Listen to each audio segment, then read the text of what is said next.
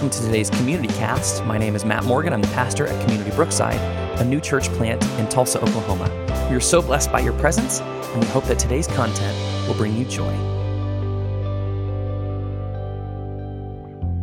So, I just had a conversation a few minutes ago. Um, I normally don't like missing church. Can I get an amen? I didn't actually expect you guys to do that. So that's good. That's good. Uh, but I, I, just had a conversation a few minutes ago about uh, how I sometimes end up having to miss church for events that I have to do or going on vacation, like many of us do. Um, and it just so happens that I am blessed as a pastor because I have a Jeff Janes, right? So, Jeff Janes, who is a pastor in our conference, who is the executive director of Restore Hopes, just a couple of weeks, Restore Hopes, Restores, Restore Hope, um, just a couple of weeks ago came and delivered an incredible message about how much God loves us and God loathes us. You remember this? So, we're going to recap a little bit about what he talked about because it's great. When you're a lectionary preacher, uh, somebody has already chosen for you the scriptures you're going to preach. And I normally don't preach lectionary, but sometimes I do because it just feels good. And so, the lectionary is a pre approved reading of the Bible over a three year period. If you, if you read through the scriptures that they assign every week, you will have read through the Bible. Um, and so, it just so happens that the scripture in the lectionary this week parallels what Jeff talked about just a couple of weeks ago. It's a little bit further on in Scripture, but in order to get there, we have to go back in time a smidge. So, in his sermon a couple weeks ago, Jeff talked about Elijah, right? The prophet Elijah, and how he was a servant of God. He spoke for God. He didn't tell the future, right? He wasn't somebody who foresaw all the future and could place bets on racehorses. That's not what a prophet is. It's somebody who speaks for God. His prophetic voice caused him a lot of grief, and he ended up being found in a prophet battle between himself and 850 other prophets of some other ancient Assyrian gods, trying to prove whose God was more powerful. In his sermon a couple weeks ago, Jeff talked about the story of Elijah and his confrontation with the king, with his queen Jezebel, with these false prophets, in order to show how God is able to take care of us and prepare us for whatever lies ahead of us. Jeff retold the story about Elijah running away from this murderous king. And he told us about how the, the wife of this king, Jezebel, wanted his head on a silver platter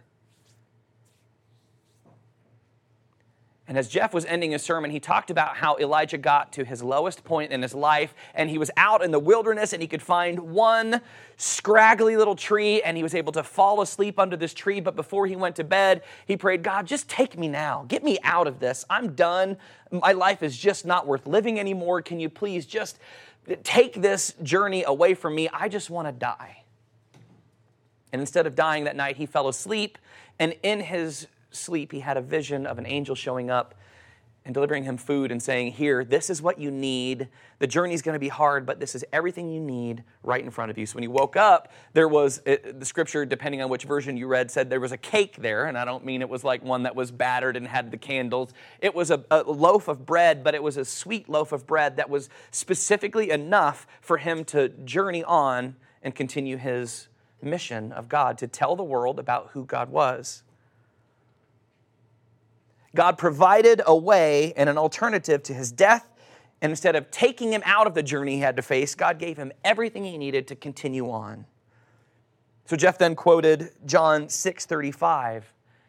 And the scripture will be on the screen. You can read this. It says, Then Jesus declared, I am the bread of life. Whoever comes to me will never go hungry, and whoever believes in me will never be thirsty. Actually, it's not on the screen. I lied. But, friends, God loves us. And He also loaves us. He gives us the loaf of bread that we need when we need it the most, right? And today we're going to pick up on that journey of Jesus. Right where Jeff kind of left off with that scripture in, uh, in the book of John, we jump today into the Gospel of John, into the scripture surrounding that phrase I am the bread of life. But before we read those scriptures, we got to tell the story of what Jesus found himself in whenever he decided that it was time to journey along with us. So we've talked about it in here before, but in the first century, it was, it was a rough life. There was no hanging out watching TiVo, there was no air conditioning, there was no rest. Friends, from the moment a person woke up until the moment they went to bed, they had to search for sustenance, right? Food was relatively scarce. They had to fight and dig and grow their own food. How many of you are gardeners again? I plant, I plant tomatoes, and that ain't gonna provide me for much when, when we're talking about being able to sustain myself and my families. Family, I only have one, just so we're clear. but Jesus showed up into a time and place where he was needed the most.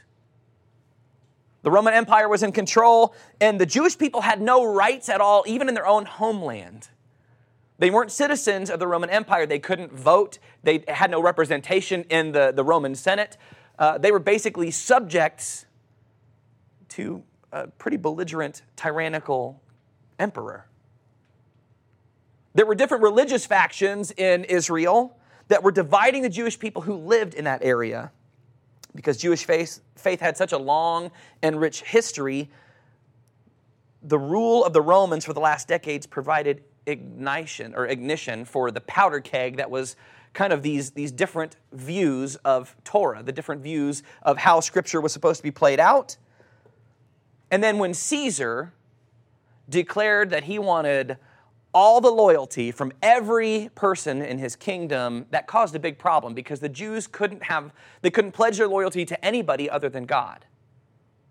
And so now we have this dictator who's saying, no, no, no, God is important, but I am the most important. He raised himself above God and every other God throughout the Roman Empire.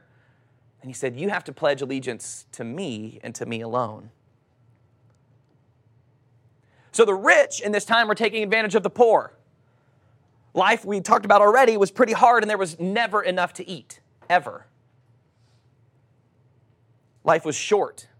You know how old uh, the average lifespan was for somebody in the first century? Any guesses? 50. 50, that's close. 35. What? 35, Levi? Okay. My son, ladies and gentlemen. Jokester. The average lifespan for somebody in the first century was about 45 years old. How many of us in this room are 45? Not me. this meant that a lot of children and young people died, especially in childbirth, because health care in the ancient world was also not very good.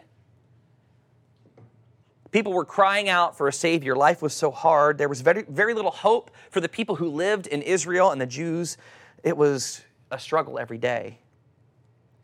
People prayed for a deliverer, for somebody who would set them free from the persecution that was taking place at the hands of the Romans.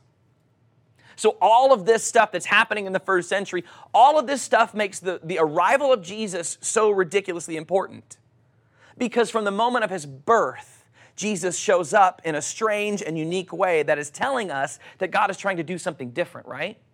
He doesn't show up in a palace when he's born. Where is Jesus born? In, in a stable. He's placed in a feeding trough for animals in a small podunk city far from Jerusalem. God is doing something different in this moment, but I believe that God is doing something that the world needs. For thousands of years, the wealthy, the powerful, the politically connected, the elite, they were in charge of everything. Their power reached into every person's home. They dictated how much you could eat, how many hours you worked during the day, where you can live, where you worked, how much taxes you had to pay. And the people had no voice. We want to we want to put the Bible in the context of now, don't we? I really want to make Jesus like uh, somebody who is a contemporary of us. I really, I really want to project that into Scripture when I read it, but we cannot do that because the ancient world in the Middle East looks nothing like democracy in the United States. We can't pretend that our faith is safe. We have to read Scripture for who Jesus is. Your life and my life in the first century would have been of no value. We were there at the service of whoever was in charge, and that was it. And many people felt like they were worthless. And I get that. So Jesus showed up into a world that looked like all of this, and he started looking at people like you and me and saying, you know what? You are valuable. You're worthy because God created you in his image. There's a piece of him in each of you, and so you are valuable. You are worth something. And Jesus spent his entire life and all of his ministry telling us, the poor, the wretched, the broken, the normal, that God was for us.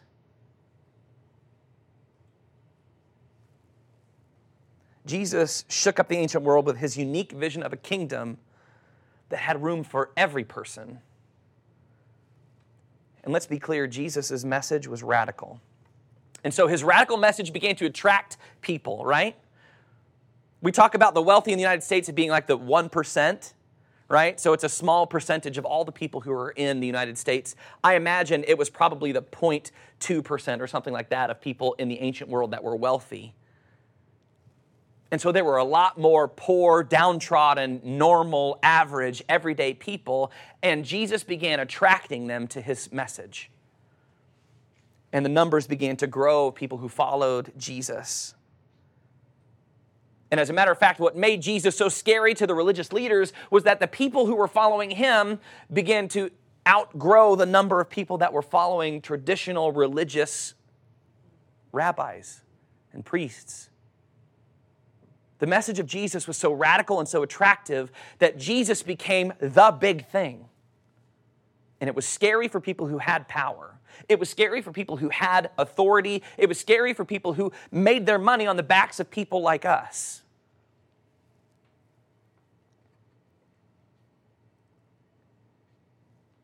And then Jesus begins to get a little racy in what he talks about. Jesus said a couple of things that were hard for some of his followers to hear and in the scripture that follows what we just read about uh, Jesus telling the world that he's the bread of life and he wants to fill all those who are hungry or in need, Jesus begins to talk about something that sounded very strange to his ancient listeners. In order for us to really understand what Jesus is doing, we need to read the scripture in its full context. We can't just pull a piece out and then apply it to our lives. We have to read and understand what Jesus is saying. So in John chapter 6, we, we begin to hear the story about Jesus feeding the 5,000, right? So I think most of us have heard this story that, um, that all these people came to hear Jesus, and Jesus goes to his disciples, and, and, or his disciples come to Jesus, and they say, Hey, Jesus, these people are getting hungry. They're getting ready to leave. Why don't we um, send them off into town anyway? Well, let's call it a day. I'm hot. Can we just call it a day so that they can go and get food, and then we'll reconvene some other time? Maybe next week we'll have a big rally. It'll be fun. And Jesus says, No, no, no, no. Let's feed him. And the disciples are like, I have no food. I have no money. This ain't going to work. And Jesus says, Let's make it work. And so he says, Find food. And so they do. And they search through this crowd of 5,000 people and they come up with a little boy. And this little boy was sent to this rally to see Jesus, this, this big uh, uh, you know, discipleship event. And, and he, his mom probably packed him his lunch, and his lunch consisted of two fish and five small loaves of bread. And Jesus said, Perfect, let's do this. So Jesus blessed the food, and then he starts to hand it out. And he continues to hand it out and he continues to hand it out. And then every person is full and well nourished, and they're just reclining at the end of the meal. They're like, man, that was really good. And there was enough food left over, they picked up 12 baskets of leftover fish and bread. Jesus, knowing that the people were going to try to, at this point, Here's what's crazy Jesus knows the heart of the people, and what a great miracle. I think this Jesus guy is pretty special. And it, Jesus says in the scripture, Jesus, knowing the people are going to try to make him king by force, he left the area because Jesus' time had not come. He wasn't ready yet. No, no, no, we can't do this yet. He's, he's understanding that people are like, this guy's awesome. Let's put him in charge. Jesus leaves. And so the next part of the story is that the disciples are getting into a boat to go down to Capernaum, and they're expected to meet Jesus there. And that night, Jesus walks out on the water, right? We have all heard that story. Then Peter gets out of the boat and help me, right? But Peter got out of the boat, which is the most important part of that story. All of this is leading up to where we're starting in chapter 6, verse 25. So let's dive in. This will be on your screen. In verse 25, it says this When they found Jesus on the other side of the lake, they asked him, Rabbi, when did you get here? Jesus answered, Very truly, I tell you, you are looking for me, not because you saw the signs I performed, but because you ate the loaves and had your fill. Do not work for food that spoils, but for food that endures to eternal life, which the Son of Man will give you. For on him God the Father has placed the seal of approval. Then they asked him, What must we do to do the works God requires? Jesus answered, and I want you to hear this. The work of God is this to believe in the one he has sent. And that's still true right now. In order for us to do the work of God, we have to believe in the one that God sent. We have to believe in Jesus. Friends, I'm, I'm going to tell you this. I'm stopping from Scripture because I want to I want to tell you this right now. You have all been taught a lie. It's not okay to just say, I believe in Jesus, and then that's where the road stops. That's where the journey with our faith begins. It's not enough to just believe in God. It's not, not enough to just believe in Jesus. We have to follow Jesus. In order to follow him, you have to know him. Let's continue on. In verse 30, it says, So they asked him, What sign then will you give us that we may see it and believe you? Remember how Jesus just walked on water? Jesus just fed 5,000 people and, like, Show us a sign, Jesus. Verse 31 Our ancestors ate the manna in the wilderness, as it is written, He gave them bread from heaven to eat. Jesus said to them, Very truly I tell you, it is not Moses who has given you the bread from heaven, but it is my Father who gives you the true bread from heaven. For the bread of God is the bread that comes down from heaven and gives life to the world. Sir, they said, always give us this bread. Then Jesus declared, I am the bread of life. Whoever comes to me will never go hungry, and whoever believes in me will never be thirsty. But as I told you, you have seen me, and still you do not believe. You just watch me walk on water, you just watch me feed 5,000 people, and you want me to do something else? All those the Father gives me will come to me, and whoever comes to me, I will never drive away. For I have come down from heaven not to do my will, but to do the will of him who sent me. And this is the will of him who sent me, that I shall lose none of all those he has given me, but raise them up at the last day. For my Father's will is that everyone who looks to the Son and believes in him shall have eternal life, and I will raise them up at the last day. At this, the Jews there began to grumble about him because he said, I am the bread that came down from heaven. They said, Is this not Jesus, the son of Joseph, whose father and mother we know? How can he now say, I came down from heaven? Stop grumbling among yourselves, Jesus answered. No one can come to me unless the Father who sent me draws them and I will raise them up at the last day. It is written in the prophets, they will all be taught by God. Everyone who has heard the Father and learned from him comes to me. No one has seen the Father except the one who is from God. Only he has seen the Father. Very truly, I tell you, the one who believes in me has eternal life. I am the bread of life. So he's repeating it now. I am the bread of life. Your ancestors ate the manna in the wilderness, yet they died. But here is the bread that comes down from heaven, which anyone may eat and not die. I am the living bread that came down from heaven. Whoever eats this bread will live forever. The bread is my flesh, which I give for the life of the world. Then the Jews began to argue sharply among themselves How can this man give us his flesh to eat? Jesus said to them, Very truly I tell you, unless you eat the flesh of the Son of Man and drink his blood, you have no life in you. Whoever eats my flesh and drinks my blood has eternal life, and I will raise them up on the last day. For my flesh is real food, and my blood is real drink. Whoever eats my flesh and drinks my blood remains in me, and I in them, just as the living Father sent me, and I live because of the Father, so the one who feeds on me will live because of me. Jesus gets his sustenance from God. We should get our sustenance from Jesus. That's what he's saying here in verse 58 This is the bread that came down from heaven. Your ancestors ate manna and he died. Whoever feeds on this bread will live forever. He said this while teaching in the synagogue in Capernaum. He's saying this in church. On hearing it, many of the disciples said, This is a hard teaching. Who can accept it? Aware that his disciples were grumbling about this, Jesus said to them, Does this offend you? Then what if you see the Son of Man ascend to where he was before?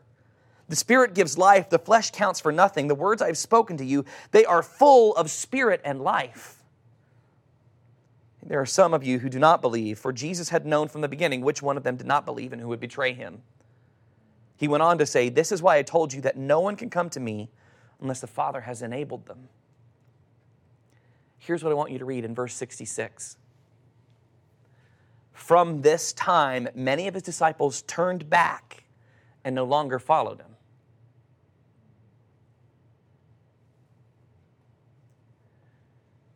You do not want to leave too, do you? Jesus asked the twelve. Simon Peter answered, Lord, to whom shall we go? You have the words of eternal life. We have come to believe and to know that you are the Holy One of God. Wow. So here's this really interesting moment. We get caught between Jesus using real, literal words. He's talking about bread, he's talking about the miracles he's already done, and he's also using this weird figurative language about bread and life. I'm the bread of life. You just had this big meal and we fed 5,000 people, but I, I'm actually the bread of life. Jesus is telling his hearers that we shouldn't work for things that are worldly. Don't work for fame and wealth and, and money. In verse 27, he says, Do not work for food that spoils, but for food that endures to eternal life, which the Son of Man will give you. He's telling all of us that Jesus has something different to offer that none of us have ever experienced yet. In a world full of hurt and hunger and heartache, Jesus is giving us life. He offers something totally different. We talked about this already. His followers, then they say, Hey, show us what you're talking about. Give us another sign. What sign then will you give that we may see it and believe you? What will you do? Our ancestors ate manna in the wilderness, as it's written. He gave them bread from heaven to eat. It's like they're challenging Jesus. Well, they got Moses gave them bread in the desert. What are you going to do? You got to show us that you're better than Moses. And then we hear Jesus speaking some of the most profound words in all of Scripture I am the bread of life. What you got in the desert, all those people, dead. They're gone. I have something different. I have the bread of life, and whoever comes to me will never go hungry, and whoever believes in me will never be thirsty. You've been hungry, right? How many of us have been hangry, right? All of us in this room have been thirsty before, haven't we? Do you believe in Jesus? Now, wait a minute. Because Jesus just said, Whoever comes to me will never be thirsty, never be hungry. Do you think Jesus is being literal in this moment? Just do this. No. Friends, some things that Jesus say have a deeper and richer meaning than just the literal, hey, you're not going to be hungry. You're not going to be thirsty. Jesus is deep. He's not telling us that we're never going to experience bad things in life. He's not telling us that we're going to never be actually hungry. What he is saying is we're going to have a different kind of life that will be so rewarding. A life that looks different. A life that by the world standards doesn't make any sense because you know what we're going to do? We're going to love the people who Jesus loved. We're going to provide for people that the world doesn't provide for. We're going to work towards healing the broken. We're going to work towards bringing peace where there are areas of hurt and war. We're going to follow Jesus' example and we're going to be life for others too. Moses offered bread that came from heaven in the form of manna, and that bread would sustain the Israelite people, right? But every day they had to go out and pick it up. Every day you've got to go on a journey, you've got to get that manna if you want to eat. Friends, we have to be careful and realize that just because we say we have Jesus doesn't mean we stop working. If Jesus is the bread of life, we're still going to have to go and get that bread, right? We still have to follow Jesus. We have to know him. There are things that we have to do in order to go along our journey of faith. In verse 48, Jesus continues, I'm the bread of life. Your ancestors had the manna in the wilderness, yet they died. But here is the bread that comes down from heaven, which anyone may eat and not die. I am the living bread that came down from heaven. Whoever eats the bread will live forever. This bread is my flesh, which I will give for the life of the world. In this moment, Jesus is predicting his own death, and every one of his followers can hear it. It's not a secret that Jesus is going to be the bread of sacrifice for us. He goes on and he tells his disciples and his followers that they're going to have to eat his flesh and drink his blood. So remember two minutes ago when I just talked about, hey, you've all been hungry, you've all been thirsty. Maybe Jesus is saying something deeper. His disciples, his followers still didn't get it. Because they say, we're going to have to eat your what and drink what? I don't think so. Because in the laws of Moses, there are laws against cannibalism. We can't actually eat you, Jesus. Friends, Jesus is deeper than the words he's saying right now. Verse 53, he says, Jesus said to them, Very truly I tell you, unless you eat the flesh of the Son of Man and drink his blood, you have no life in you. Whoever eats my flesh and drinks my blood has eternal life, and I will raise them up on the last day. sometimes the most life giving things are found in the grossest, weirdest packages, right?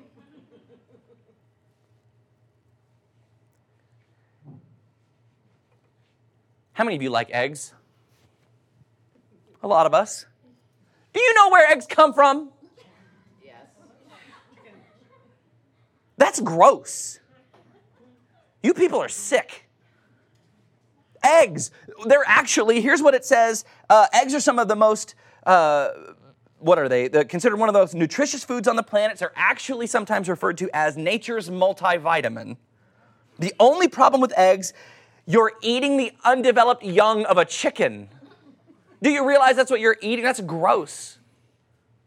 And then if you're like my wife, you eat your eggs like with like you throw it on and you flip it over and then you're done. You throw and it's just like this gooey, sloppy ooh. It's gross. But it's one of nature's most nourishing things you can ever eat. Golden.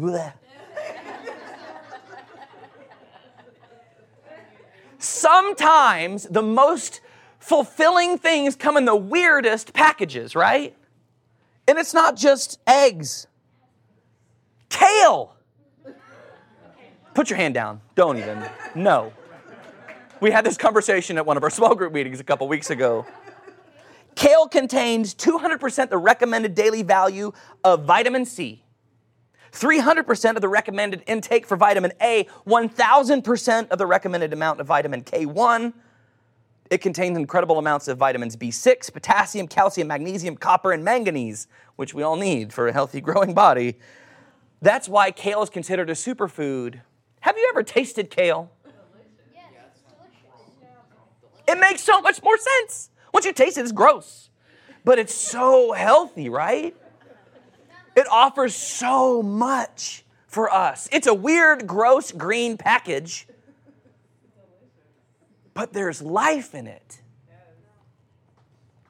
Shellfish, clams, oysters, scallops, mussels are some of the best sources of B12, supplying over 16 times the daily recommended intake of B12.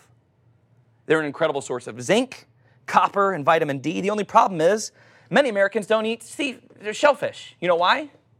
It's gross. It's gross. Have you ever eaten a raw oyster? It's like, you might as well just do that. They're apparently healthy. I'm not eating one of them. Like, I've had smoked oysters, they're fine. Sometimes the most nourishing things come in the weirdest, strangest packages, right? Liver. You ever eaten liver? Yes. How many of you like liver? I learned something new about my wife. What?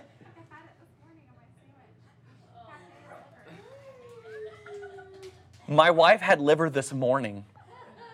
Sweetheart, we're going to talk after church. Liver contains a long list of vitamins and minerals. For example, 1,176% of the daily recommended value of vitamin B12. Make you want some liver? Nope. Okay, all right.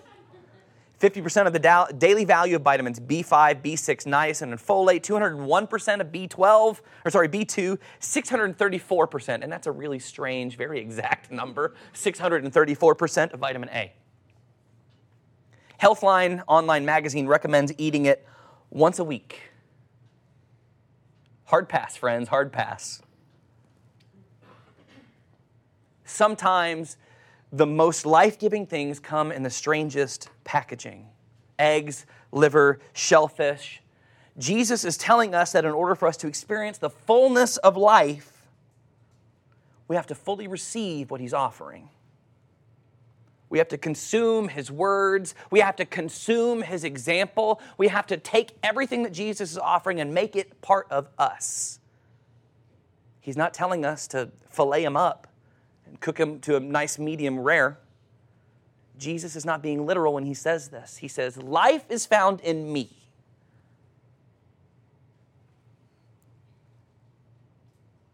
And the way that Jesus presented that information was really uncomfortable for his followers.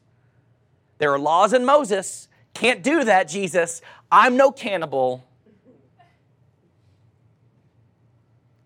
The most life giving nutrition Jesus is saying comes through what he is and what he does and what he means for the world.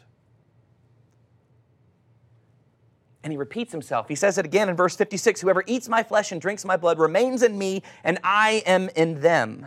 Just as the living Father sent me, and I live because of the Father, so the one who feeds on me will live because of me.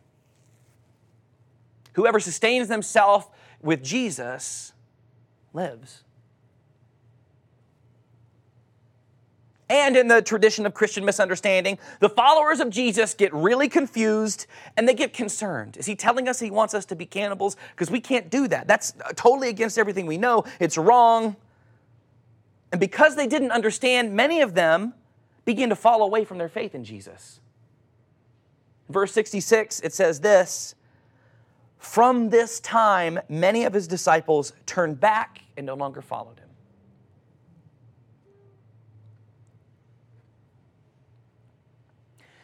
I'm going to be very clear with you guys this morning. The message of Jesus Christ is radical, it's life changing, and sometimes for us it's hard to hear because I think we're getting confused with this kind of American Jesus that doesn't at all look radical. Jesus of the Gospels is life changing. That's why his message survived for 2,000 years, and it even cost people their lives. They died for their faith in Jesus. And here we sit in an air conditioned, beautiful church.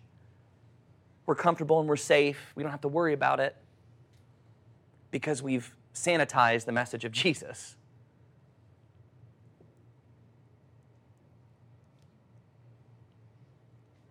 Even though the teachings of Jesus are sometimes hard for us to hear or hard to understand, he offers us everything we need for what life is going to bring against us. If you hear nothing else today, hear that that we can fully trust and we can fully rely on Jesus because his word is truth for us. Not a word from Jesus that has been misinterpreted or misquoted by some pastor or podcaster. The words of Jesus that we read in the gospel are powerful. So, friends, we've got to get back into the word. We have to know who Jesus is. We've got to read the life of Jesus. We have to feed on the words of our Savior. Those teachings of Jesus that made him so feared by the religious leaders of his day and the representatives of the empire are the same teachings that still cause people to walk away from faith today because it's not easy. You mean I have to love people that hurt me? I have to love people that hurt me intentionally? I have to forgive them 70 times 7? Are you kidding me right now?